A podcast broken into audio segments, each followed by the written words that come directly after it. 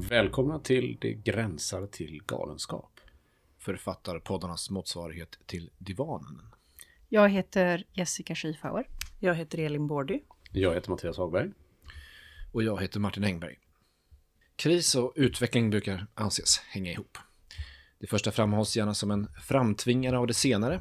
För att ta sig ur en kris måste något förändras hos personen som befinner sig i den. Alltså utvecklas, eller bli kvar i limbo eller gå under. Författandet och krisandet anses också hänga samman.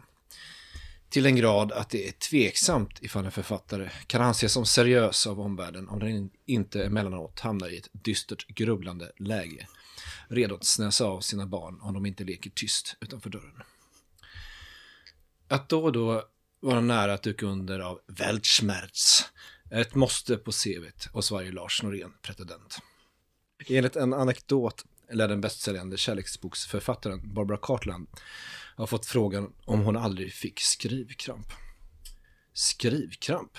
Nej, varför skulle jag få skrivkramp? Jag dikterar ju alla mina böcker. En anekdot som nog egentligen bara är en elakhet grundad i att Cartland skrev eh, i en mindre aktad genre. Men faktum är att skrivandet och oförmågan att skriva ofta tycks speglas i författarhälsan. P O. Enqvist har vittnat om att det är lätt att gå ner och ta sin elefantöl i kylskåpet om orden, orden inte vill infinna sig. Men frågan är förstås vad som orsakar vad här. Som exempel led Hemingway av skador på både njurar och lever i sviten efter två flygplanskrascher och hade grava alkoholproblem vid tiden för sin död. Och även Moberg led av värk i rygg och nacke, typiska författaråkommor. Och en skrivrelaterad depression när han efterlämnade följande ord. Klockan är tjugo över sju. Jag går att söka i sjön. Sömnen utan slut. Förlåt mig. Jag orkade inte ut här. Medan det finns teorier om att den absintdrickande August Strindberg rent av provocerade fram sina livskriser som en del av skrivmetoden. På det sättet kunde han försätta sig i sinnesstämningar som han kunde använda i sitt skapande. Kanske också skaffa sig erfarenheter som han annars inte skulle haft och kunnat skriva om. Och när det gäller kriser finns det ju förstås inte bara en sort som kan drabba författaren. Här kommer en liten katalog av olika krisvarianter som jag hittat på och som vi kanske kan komplettera under samtalet. Jag vet inte vad jag håller på med krisen. Den går att upprätthålla genom hela skrivprocessen för den som är lagd åt det hållet. Allt jag skriver är skitkrisen. Eller mer generellt, vad är det för mening med att alls skriva krisen när världen ser ut som den gör? Jag kommer aldrig bli färdig med den här boken, krisen. Jag trodde att jag var färdig med boken, men inser nu att det var jag inte alls det, krisen. Jag trodde att mina första läsare skulle hylla mitt romanutkast som ett mästerverk, men de hade också kritik, krisen. Jag har skrivit den här boken, men mitt förlag tror att jag har skrivit en annan sorts bok, krisen. Mitt manus blev refuserat, krisen. Eller, herregud, de tänker väl inte publicera den här skiten, krisen. Min bok är en fullständig katastrofkrisen. Eller om manus blir publicerat. Jag fick elaka recensioner i krisen. Ännu värre, jag fick inga recensioner i krisen. Min bok säljer ingenting i krisen. Jag får inga priser i krisen. Mitt skrivar, mina skrivarkriser skapar familjekriser i krisen. Etcetera, etcetera, etcetera.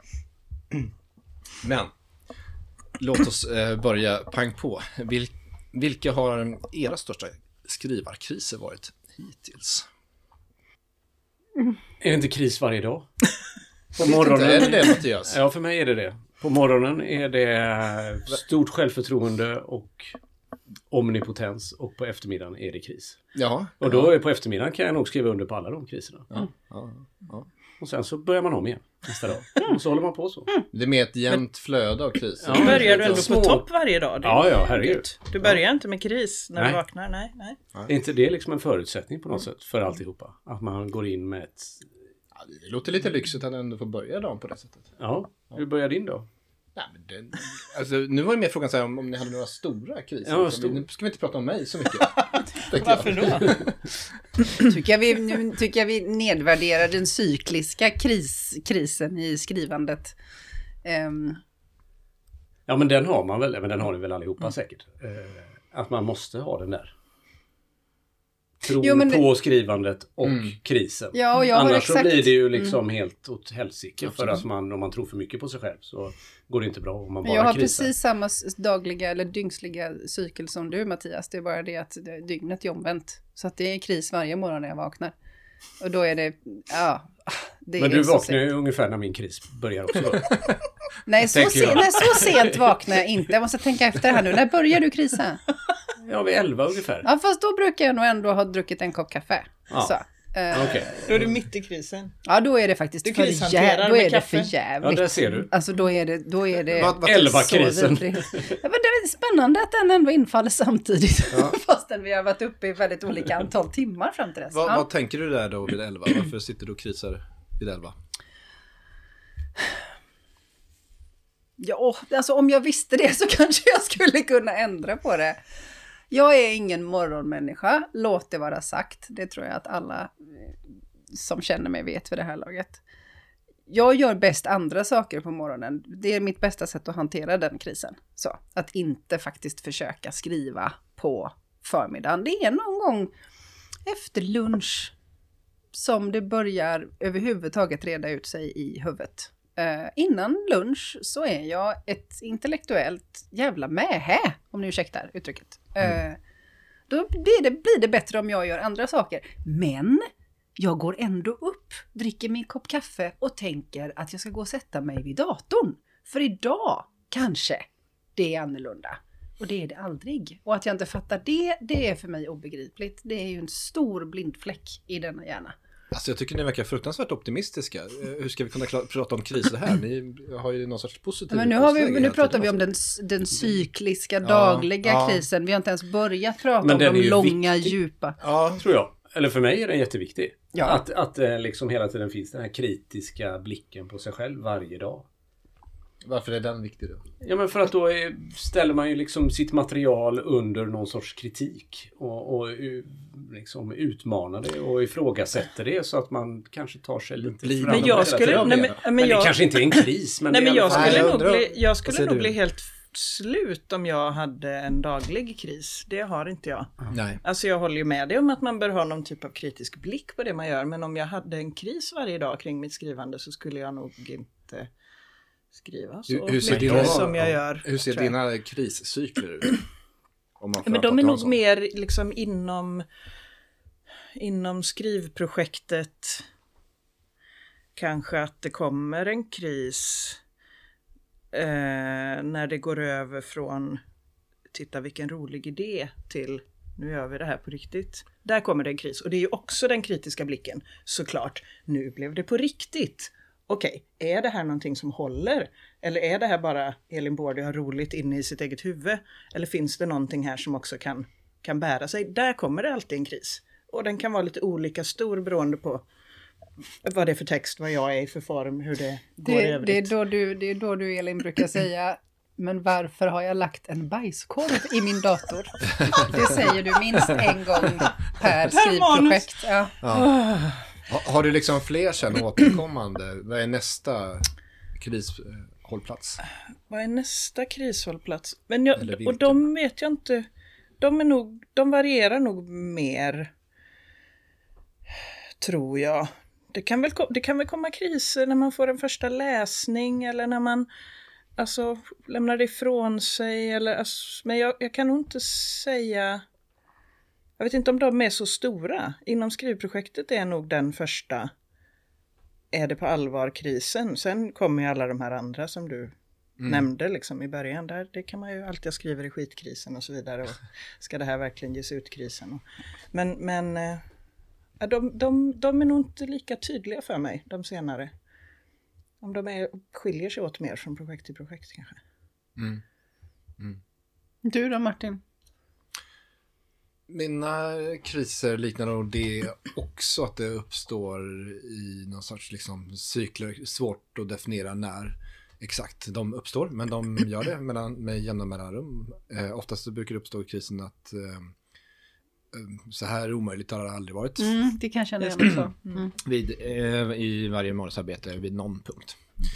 Eh, och då säger min sambo, det där sa du förra gången också, men eh, då säger jag, ja fast den här gången är det värre. Eh, och det var det sista ta. Men det, det, var, det har nog varit värre än sist faktiskt, tror jag.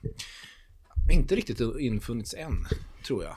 Nej. Men däremot har jag sagt att jag, jag, skri, jag kan bara sluta skriva. Det går några gånger i det pågående. Men det har ja, inte men... infunnit sig än, säger du nu? Är det så att... Jo, men det, det, det, var, det har inte varit så ihållande. Däremot har just det här, mm. äh, det, det här det är bara skit... Mm. Um... Det är bara skitkrisen. Ja, den har jag haft, mm. tror jag. Mm. Eller det har jag. Men, för jag menar, själva... Anledningen till att jag ville ha det samtalet var nog för att jag funderade runt kriser helt enkelt vid det tillfället. Men just nu så är jag inte inne på någon, i någon kris och då blir man lite så här glömsk också. Jag vet inte om det blir... Ja, men eller hur? Jo, men så får man lämna ting. Det är väl så man funkar som människa. Ja. Att man liksom alltid jobbar, glömmer man mm. bort ganska snabbt. För att inte gräva ner sig. Nej, för annars så annars gör... hade man ju aldrig orkat sätta igång Nej. På nytt igen. Liksom. Herregud. Annars, så, annars så gör man inte om det. Minns, det, alltså det jag tror att det finns faktiskt en relation till att... Eh, kroppen kan inte minnas smärta. Mm. Man kan minnas att det gjorde ont, mm. att det var smärtsamt, men du kan inte återkalla smärta som minne.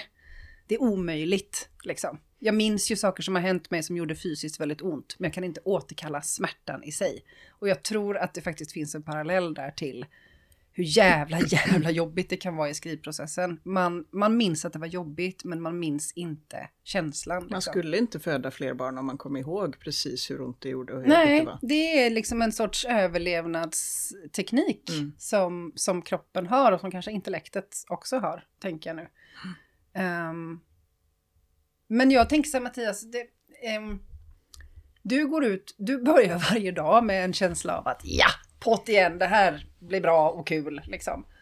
Och sen så, så, så bränns den energin och så blir du, känner du att du börjar dippa liksom någon gång mm. efter lunch. Så. Jag kan vara så avundsjuk på dig för att du går upp med den, liksom, det förtroendet varje morgon. Men nu när jag tänkte efter så tänkte jag så här, men fan, jag gnäller ju halva dagen och spöar upp mig själv för att jag är så dålig. Men jag slutar ju på topp varje dag. Jag föreställer mig att det var svårt att gå och lägga dig för du är så uppe i varv också. Ja, ja, ja. Varför tror ni att jag går upp lagom till att Mattias har sin första kris ja, runt ja. tio elva? Mm. Jo, för att jag är ju nattaktiv då, för då är ju jag jättebäst liksom. Men vi är ju som varandras motsatser hela tiden. Det är väldigt intressant. Det är så. så jag vaknar jättetidigt på morgonen och är skitpepp. Och, och, gör och allt. Har liksom helt klar i huvudet och har värsta självförtroendet. Och sen så... Räcker det några timmar? Och sen, det är resten av dagen en plåga. Nej, men, nej, men det är alltså sen, men jag tappar det, det liksom på något sätt. Vi tror varandra när ni befinner er i samma rum. Ja, tänk om vi hade bott ihop till exempel. Ja, det helvete. En är alltid grinig liksom. Eller så och den andra det... är helt hög på sin egen omnipotenta förmåga. Eller så skulle liksom. Det funka utmärkt eftersom vi aldrig skulle vara vakna samtidigt. Nej, det är också bara, vem är du? Vem är du? Jag bor där. Um, Men hur har du det med de psykiska kriserna, Jessica? Eh, de, om du håller det till skrivandet. Om, ja, just det. Det kanske blir bäst så. Ja, vi vill inte ta de andra. Eh, men du menar alltså de som inte Genom är varje hela proces- dag... En, om ja, man tänker sig att du skriver en roman då. Eh, har du återkommande punkter i det här arbetet på samma sätt som Elin beskrev? Där det krisar? Ja, Elin såg mig för några helger sedan när vi var iväg och skrev... Eh, När jag, jag, jag måste ju säga att jag själv tycker att jag krishanterade fantastiskt. eh, ja, ja. Eh. Jag tror att jag mest kommenterade att du satt och såg sur och sträng ut. Ja, jag satt, jag satt, ja. eh, Elin berättade för mig att jag satt och tittade på min dator och såg fruktansvärt aggressiv och mm. arg ut. Mm. Eh, och att jag gestikulerade och morrade och stå, stånkade mumlade och mumlade. Muttrade. Och jag var verkligen jävligt arg på texten alltså. Mm. Eh, men jag tror faktiskt inte att jag skulle, jag ska nog inte definiera det som en kris. Utan snarare som en jävligt jobbig sjögång och en skuta som var svår att styra. Om vi ska fortsätta på metaforspåret. Kris tycker jag. Alltså det är ju känslan av att man är på väg att ge upp. Mm. Känslan av att det inte är värt. Alltså det kan vara jätte jättetufft att bena ut vissa problem i skrivandet. Det kan vara jättetufft att hitta liksom, styrkan och kraften i texten. Men har man lust att fortsätta ge sig på det så tycker inte jag att, då upplever inte jag att jag har en kris. Men vad händer om du hamnar i ett sånt läge då? När jag känner att jag vill ge upp. Mm. Alltså jag Hur tror ser att, ut? Hur länge pågår det? Alltså jag tror att mitt, mitt främsta så här, väldigt, väldigt konkreta minne av en sån upplevelse, det var när jag var gravid. Mm. Eh, för då hade jag, upplever jag, inget intellekt. Jag var liksom bara kropp. Jag var inte intresserad av, eller kunde inte, var inte kapabel att göra det tankearbetet som skrivandet är liksom. För att min kropp ägnade sig åt någonting annat. Mm. Väldigt, väldigt, väldigt tydligt. Och det var fruktansvärt ur den skrivande Jessicas perspektiv. Eh, ur resten av personen Jessica som liksom var gravid och skulle få ett barn, så var det ju intressant och fint på många sätt. Men den delen var faktiskt fruktansvärd. För jag visste inte om det någonsin skulle komma tillbaka. Nej. Det var som att jag hade fått en stroke. Alltså det var, det var som att jag hade förlorat liksom en, en, en del av mig själv som jag alltid varit så självklart varit med mig liksom, så länge jag kan minnas. Mm. Och jag hade ingen tillit i att det skulle komma tillbaka. För det visste ju inte jag. Jag hade ju aldrig upplevt det här. Det var ju första gången liksom. Men, men nu kan jag väl känna, jag vet inte om ni känner igen er det. Nu är det mycket mer så här, för nu är jag ändå, är jag ändå inne på min femte roman. Ja, det kommer kriser. Det kommer en känsla av att det här kommer aldrig gå. Jag orkar inte investera. Men jag har gjort det förut. Jag har känt så förut. Och jag tycker inte kriser. Jag tycker faktiskt att det blir lättare. Det blir inte lättare att skriva. Kriserna kommer fortfarande. Men de drabbar mig inte alls lika hårt. Det är mera suck. Ja, var man här igen. Mm. Och sen så finns det ju ändå någon form av ackumulerad erfarenhet som säger mig att förra gången så umgicks jag vidare med det här materialet och plötsligt så lossnade det. Och det känns inte som att det ska göra det den här gången heller. Men, eller den här gången. Men det gör ju det, jag vet ju det. Så att jag tycker faktiskt att det har med ålderns rätt, eller vad säger. Alltså erfarenheten har gjort mig mindre krisbenägen. Inte mer. Och jag kan nästan ibland sakna det. Känslan av det här. Lite. Ja, men den här känslan av att det var så himla drabbande med att oh, det kommer aldrig bli någon bok. Så här. Det är lite... Men, men jag, jag skulle jag nog säga att du har faser i ditt skrivande, Jessica. Ja, jag säger jag inte som, att jag inte har faser. Nej, nej, men jag menar du har faser som är just det här. Vad ska detta bli? Och herregud, vad är det jag håller på med? Det här kommer, antingen jag kommer bli hatad eller det kommer ja, bli ja, folkstorm. Absolut, men de är kommer, kvar. Ja, men, men sen jag... kanske du är bättre på att hantera... Eller bättre, nej, men nej jag tror kanske... inte jag är bättre på att hantera dem. Det är mer det att det är en, det är en känd mark, det är en ja. känd kris. Kommer ihåg att chock. Du brukar känna så ja, helt enkelt. Och ja. Att det kommer någonting efter krisen. Ja. Sen tror jag nog att jag kanske spelar ut krisen för att jag behöver men du, skapa drama. Jag tänker att du får någon ja. typ av energi av oh, ja. det också. Absolut, så. Det gör jag. Uh. Men du måste ju nästan jobba upp den energin förut så kom den ju mycket ja. mer naturligt. Ja. Men har ni andra varit inne i några perioder där, där ni har känt en längre tid att det går inte, jag kommer ge upp liksom? Alltså kanske inte att jag ska ge upp, men men jag höll på väldigt länge med efter att min förra bok kom ut. Då, då höll jag på, men det var ju också det där för mig tror jag att släppa en bok mitt i pandemin. Mm. Eh, att det kändes som att boken inte kom ut. Ja. Den fanns inte, det var bara borta. Då fanns inte, och fanns inte heller någon punkt att ta avstamp ifrån. Och var är jag nu? Och då... då höll jag väl på, den kom i april, då höll jag på fram till i september tror jag, med och bara så här, nej men det här är skit, jag kan inte skriva. Det men finns då försökte ingenting. Du, men det blev inget du var nöjd med? Nej, jag försökte, jag kunde inte närma mig det, för det var bara, som Jessica sa, det var bara en bajskorv i min dator liksom.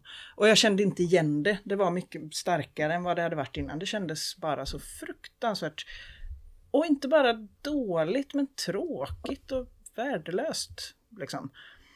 Och till slut så fick jag på något sätt försöka ja, men krishantera eller försöka lösa det där genom att närma mig. Bara så här, jag måste bara, jag måste bara tycka att det är roligt att skriva. Mm. Jag tycker ju att det är roligt att skriva. Oavsett vad jag håller på med. Jag gillar ju det. Det är ju mitt go-to-läge liksom, att skriva. Eh, så nu då, liksom, då satt jag i min pappas arbetslokal med en jättestor bokhylla. Och så tog jag ut en bok och bläddrade fram en sida. Och så tog jag en mening. Om jag tyckte det var en tråkig mening så tog jag en annan mening. Mm. Om jag tyckte att den var tråkig då tog jag en annan mening. Det fanns inget tvång. Mm. Och sen tog jag den meningen och så flödesskrev jag. Aha. Tills det blev tråkigt. Vilket bra tips. Då tog jag en annan mm. bok. Ja, det funkade till slut för att det bara var... Det var, det var ju ingenting. Det var ju bara så, jag måste bara få tycka att det är lite roligt. Så. Uh. Alltså, för det tycker jag kanske också är de svåraste, de här meningsfull, meningsfullhetskriserna. Mm. Att känslan av att det inte går att få ihop en mening som bär tillräckligt liksom, mm. mycket för att vara värd någonting över, överhuvudtaget. Mm. Uh, och det kan man ju riskera att fastna i. Mm. Um, så, och det, det, det tycker jag är det viktiga. För, för mig, för mig jag, jag har svårt att, alltså, jag tycker inte att skrivandet är roligt. Eller det är inte det ordet jag Nej. tänker. Att, att, jag kan inte knyta det till skrivandet på det Nej, sättet. Däremot kan jag knyta att det känns meningsfullt. Mm, att nu är jag i kontakt med någonting. Det mm. kan jag känna. Mm. Jag kan inte säga, här sitter jag roligt. Liksom. Det, det hade väl varit kul. Men jag gör inte det. Jag hade någon sån här konversation med någon på bokmässan. Och, som bara, och en annan författare som bara aldrig träffat människan förut. Men så bara... Men visst, det är roligt, det är det roligaste som finns. Det måste vara ro- det är så roligt att skriva. Jag, jag försökte så här... Nej, jag vill bara säga att jag inte tycker det hela tiden, men det finns, men det finns en kärna av mig som, som tycker att det är roligt. Ja. Och i de bästa stunderna, sen det är absolut det gör det säkert hos mig också. Det är men jag, men jag, jag har nog någon sorts idé om att titta fram till det där, tänker jag. Ja. Lusten. Ja. Men inte roligt kanske, men det tillfredsställande på något mm, sätt. Mm. Alltså, det finns ändå någon, för min del i alla fall. Mm. Jag skulle aldrig säga att det är roligt, för det är det inte på det sättet. Men det finns en väldig tillfredsställelse i att få uttrycka sig mm. och i att få hålla på. Ja. Men, men för min del så tänker jag så att jag kanske inte har så mycket sådana kriser, för jag har ett annat skrivande som jag kan gå till. Mm. När, när, jag inte, när inte det skönlitterära skrivandet funkar, som jag liksom också tycker väldigt mycket om, men ja. som är av en helt annan art, eftersom liksom journalistiken eller essäskrivandet eller vad man nu vill kalla det för är mycket mer av ett hantverk liksom. Mm. Så det, det funkar ju mycket lättare liksom, och det är också ett sätt att uttrycka sig, och då får man på något sätt ändå utlopp för det här behovet. Mm. Mm. Uh. Ja, för att det är väl det som händer ifall känslan är att det inte går att få ihop någonting, det går inte att formulera sig på något vettigt sätt, och då försvinner ju den där känslan av att det är tillfredsställande överhuvudtaget. Då blir det ju raka motsatsen direkt. Mm. Och eftersom skrivandet, tänker jag, vi alla på olika sätt använder för att förklara världen för oss själva, om inte annat. Oavsett om det är via skönlitteratur eller essäer, så är det ju ett sätt att förstå sig på världen, eftersom mm. eh, i alla fall jag uppfattar inte mig själv som någon stor tänkare direkt. Jag kan inte tänka, men däremot kan jag skriva. Mm, mm, så skulle jag säga också om mig själv. Exakt. Mm. Jag tror... För, förlåt Mattias, vad skulle du säga? Nej, jag skulle bara säga, men därför är ju också på något, på något sätt så skulle man kunna tänka att det hela tiden är en kris. Eftersom det där förstår sig på världen, det mm. där man är ute efter, som vi har pratat om tidigare, det, man når ju aldrig riktigt fram till det. Mm. Men man är ju hela tiden på väg dit. Liksom den här eh, metaforen mm. utav berget man ska bestiga. Eller, mm. eller, eller eh, regnbågen eller något sånt där. Så det är ju ändå en kris på något sätt oavbrutet. Eftersom man kommer aldrig lyckas. Ja, men det är ju skillnad om man känner och, men, att, att du rör dig framåt mot ditt berg. Men ja. om, om du sitter i kvicksand. Nej, men precis. Och det är en, det är en sån kris en... vi pratar om. Så... Kvicksandskrisen. Ja. Känd från Kalanka. Ja. Nej, men det, men man alltså, kommer aldrig ja. liksom nå, nå lyckans rike på fullt ut, det tror jag inte, utan det är nog bara att räkna med att det men, kommer, det finns ett, ett, det liksom finns en ett kris ständigt, även pågående, ständigt pågående kris på ett eller annat sätt. Nej, men ja, jag tycker man, man ja, kan jämföra, på sätt och vis härligt, alltså kan man inte jämföra det så här eh, ett samtal liksom, där man vill nå fram till en annan människa, och så känner man, man säger en sak, ja men där blinkar det till. Där fick man kontakt. Och så säger man en annan sak och då är det bara helt blankt. Liksom. Då känner man inte att man når fram överhuvudtaget. Jag kan känna att min relation till mitt eget berättande är lite likadant. Liksom. Mm. Ibland känner jag att jag har den här kontakten. Och i det så tycker jag nog att det finns mer och mer, ju äldre jag blir, så finns det någonting som liknar glädje. Alltså... En berättarglädje, en lust att berätta en historia. Mm. En lust att fängsla liksom, en annan människa med min historia. Så har jag inte känt så mycket tidigare. Mm. Utan då har det varit mera faktiskt mitt behov av att sortera världen och mitt eget inre. Jag kan uppleva att mitt skrivande, åtminstone just nu, ligger längre ifrån mig än vad mitt skrivande någonsin har gjort förut. Mm. På ett oerhört behagligt sätt. Mm. Jag har aldrig tyckt att det har varit så här roligt. Mm. Jag har tyckt att det har varit meningsfullt, alltså, mina nödvändigt. Bara ringer. Han är inte alls bra. Men det är för att du befinner dig i en annan genre, tror jag. Jag känner att det är långt ifrån dig själv. Jag har alltid befunnit mig. Men var det världsmättan? Ja, jag orkar inte riktigt hålla på med världsmättan längre. Inte på det sättet som jag behövde göra förr i alla fall. Men däremot så tycker jag det här ordet du använder, eh, kontakt, tycker jag också är centralt mm. för min del. Jag håller med om mm. det. Att det är det man... Det är ju förstås, vad betyder det? Men jag förstår det ordet. Jag tänker mm. att det är jag också ute efter när jag skriver. Mm. Och det känns mm. när det finns som... Att det finns där...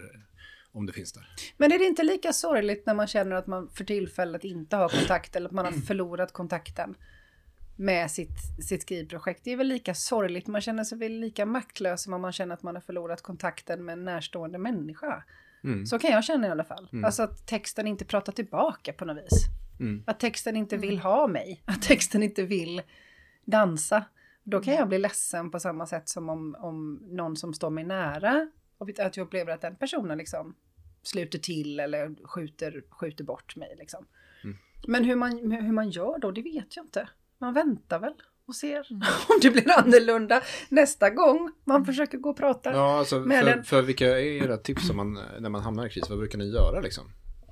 Ja, du går och lägger dig och sover... Stund Mattias. Faktiskt, faktiskt helt sant. En liten tupplutare en liten lutare. Efter en lutare ja. Efter um, lunch så brukar det mesta ordna sig. Ja.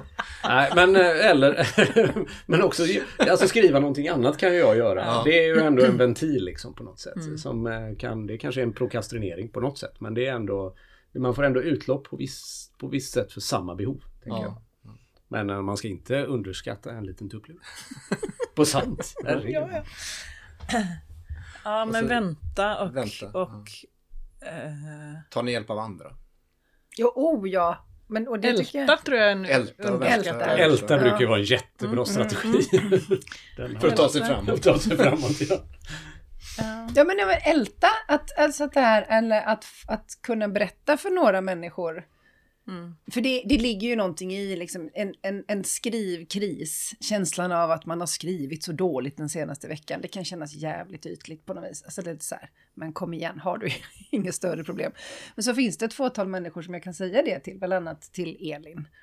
Eh, och jag kan känna att först behöver jag få lov att bara själv låtsas att det är så illa som det känns. Mm. Och att du gärna bara ska lyssna på mig i det. Och sen så kommer jag ur och blir lite mer så här lösningsorienterad och drar en suck liksom. Ja, ja, ja okej då. Jag går väl och tittar på skiten igen. Liksom, mm. så här. Alltså som att jag behöver bara kräkas ut den här känslan av att det jag håller på med är värdelöst. Både i sig och för mig och för alla andra. Men det finns sätt. ju också en sorts kriser som är, kommer jag tänka på nu Jessica när du pratar, det finns ju också en sorts kriser som är liksom som är Weltschmerzkrisen fast med grunden i ens eget skrivande. Det vet jag att både du och jag kan känna. Att man tänker, nu går allt åt fanders och jag borde binda lånen och vart är världen på väg. Men om man sätter sig ner och umgås med sin text mm, så, en stund ja, så kommer det att kännas bättre. Ja. För någonting är att man har halkat loss ur sin normala bana som är det där hålla påandet med texten och man får den där kontakten som ni pratar om och den kan göra så mycket mer än att vara ens skrivprojekt. Den kan ju göra att man är, i alla fall för mig, grundar att man är hemma sig. i sig ja. själv i hela min världsbild. Jag är en skrivande människa, det här har jag att hålla mig i, så här är det, och tappar jag det då är det som att jag får. Det för så kände sant. jag nog då när jag mm. inte hade någon kontakt med mitt skrivande överhuvudtaget, ja. inte bara med en text. Vem fan är jag? Mm. Vad håller jag på med? Ja, vad, vad ska jag, jag vara om jag igen. inte ja. skriver? Det är helt meningslöst. Och, och då inte, jag hade inte tillräckligt med energi att så här, ja, men då struntar vi och så går jag in och läser en jättetjock bok istället. Eller jag gör något annat. Nej, jag bara fastnade i det här. Jag är inte en skrivande människa just nu. Och då blir, då blir det ju en världskris. Alltså för mig och inte bara en skrivkris. Det blir en, en, en, identitetskris. Ja, en identitetskris. Jag, jag känner inte igen det som identitetskris på samma sätt riktigt. Men däremot så kan jag märka att jag kan så här, krisa rätt mycket runt en text när jag inte sitter och skriver den. Mm. Och det kan gå några dagar. Men så sätter jag mig ner och så tänker jag så här. Åh, hur, alltså, var ska jag börja? Hur ska det, hur ska det gå? Hur ska jag kunna börja? Det, alltså, det här är ju omöjligt. Och sen någonstans så lyckas jag börja ändå. Och då, mm. aha, ja just det. Ja men det var det här. Ja men mm. okej. Då kan mm. jag skriva på ett tag mm. och så, så är jag mm. efter det tillfreds när det funkar som det ska. Mm. Liksom. Mm.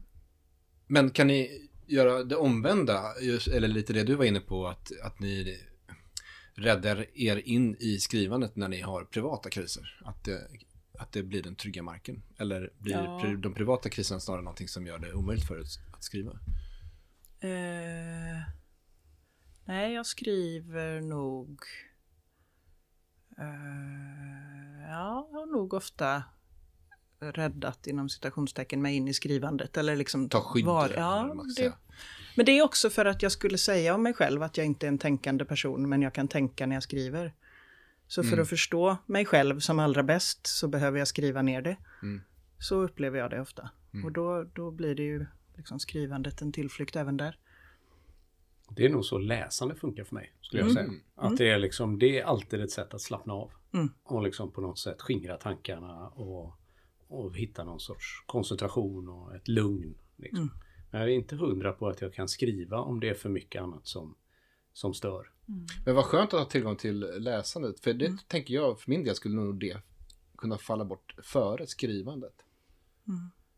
Då slipper man ju skriva det själv och allt det där. Det är ju praktiskt. Det ja. finns ju massor att läsa. Ja, mm. Mm. Vad säger du, Jessica? Ja, men alltihop. Känns det som. Både, alltså allt som som ni har sagt, det beror lite på vad det är jag känner, vad problemet är. Alltså, jag har ju för sig mitt dagboksskrivande mm. som jag på, alltså, verkligen kan känna är ett sätt att tänka, att mm. sortera tankar som inte ska kamoufleras till litteratur liksom, utan där jag faktiskt behöver sitta ner med, med mig själv och fundera igenom saker och ting. Och så när jag har, när jag har skrivit min dagbok, om jag har liksom ett, ett undertryck av något slag, då är, då är skrivandet, alltså det skönlitterära skrivandet, det, det är något annat då liksom. Mm. Ibland kan jag läsa som tröst om jag har det jobbigt på något vis. Då kan läsning vara en, en stor tröst, en stor känsla av att vi har, vi har det alla jobbigt på något vis. Um, men jag tycker nog att, alltså, hur ska man säga? Alltså jag kan känna att jag får de värsta kriserna, tror jag, när jag spänner mig för mycket. Och jag spänner mig för mycket när, när jag hamnar i det här att om jag inte skriver så har jag inget egenvärde. Ja. Det tycker jag är en, läs- en väldigt läskig... Det är en, en läskig tankevurpa liksom, när jag känner att hela, min, hela mitt självförtroende, hela min självkänsla, andra människors blick på mig, mitt värde i den här världen, det är att jag skriver. Ja. Um, hamnar jag där, då låser jag mig fullständigt. Uh, och jag jobbar verkligen aktivt på att tycka om mig själv och se mitt eget värde på alla plan i livet. Jag behöver inte tillfredsställa någon genom att skriva förutom mig själv. Och det kan jag verkligen aktivt behöva hitta tillbaka till. Jag skriver för min egen skull. Sen finns det många bonusvärden som är min lust att berätta, min lust att fängsla, min lust att underhålla, min lust att formulera tankar och känslor som ska göra någonting för någon annan också. Men i grund och botten så måste jag skriva för att det gör någonting bra för mig. Tappar jag det, då, då, då skriver jag så fruktansvärt dåligt. Och är så arg när jag skriver. Det går inte, det, det funkar inte. Då måste jag bara lägga bort det ett tag, alltså helt. Ja, för att, men en förutsättning för att det ska kunna uppstå en kris, tänker jag, det är ju att man antingen tar sitt material eller sig själv på så stort allvar. Liksom. Mm. Eller på allvar. Och mm. kanske för stort allvar. Mm. Det kan ju vara det som är problemet ibland. Alltså vad gör det för skillnad ifall mm. den här meningen av mig inte blev perfekt just idag. Nej, men exakt. Och någonstans så ska man ha en lagom balans där. Alltså man behöver ta det på allvar. Man behöver älska det liksom. Och, och ge det omsorg. Ja, men alltså det... det är klart att du måste ta det på allvar för att någon annan ska kunna ta det på allvar. Precis. Men sen hur, ja, hur men mycket och inte... hur var placerade ja. är det liksom... Kära någon, nu blev, oj, nu blev det tungt här. Men det var ju kriser det skulle handla om. Ja. Uh... Jag har inget emot att det blir tungt som ni vet. Jag trivs Nej. ju som fisken i vattnet när det blir lite tungt. Det... Men det måste ju handla om allvar, som ni säger. Annars ja. kan det ju inte bli kriser. Nej. Ja. Och... Och, handla, och är det inte på allvar så finns det ju ingen poäng med det överhuvudtaget. Hålla på med det där. Nej. Nej, men där har ju litteraturen, tänker jag, verkligen två stycken väldigt motsatta sidor, eller arbetet med litteratur. Det ena är att det måste finnas ett, ett djupt allvar, en önskan om att kommunicera någonting på allvar. Och det andra är dess motsats, det vill säga att det måste vara en lek.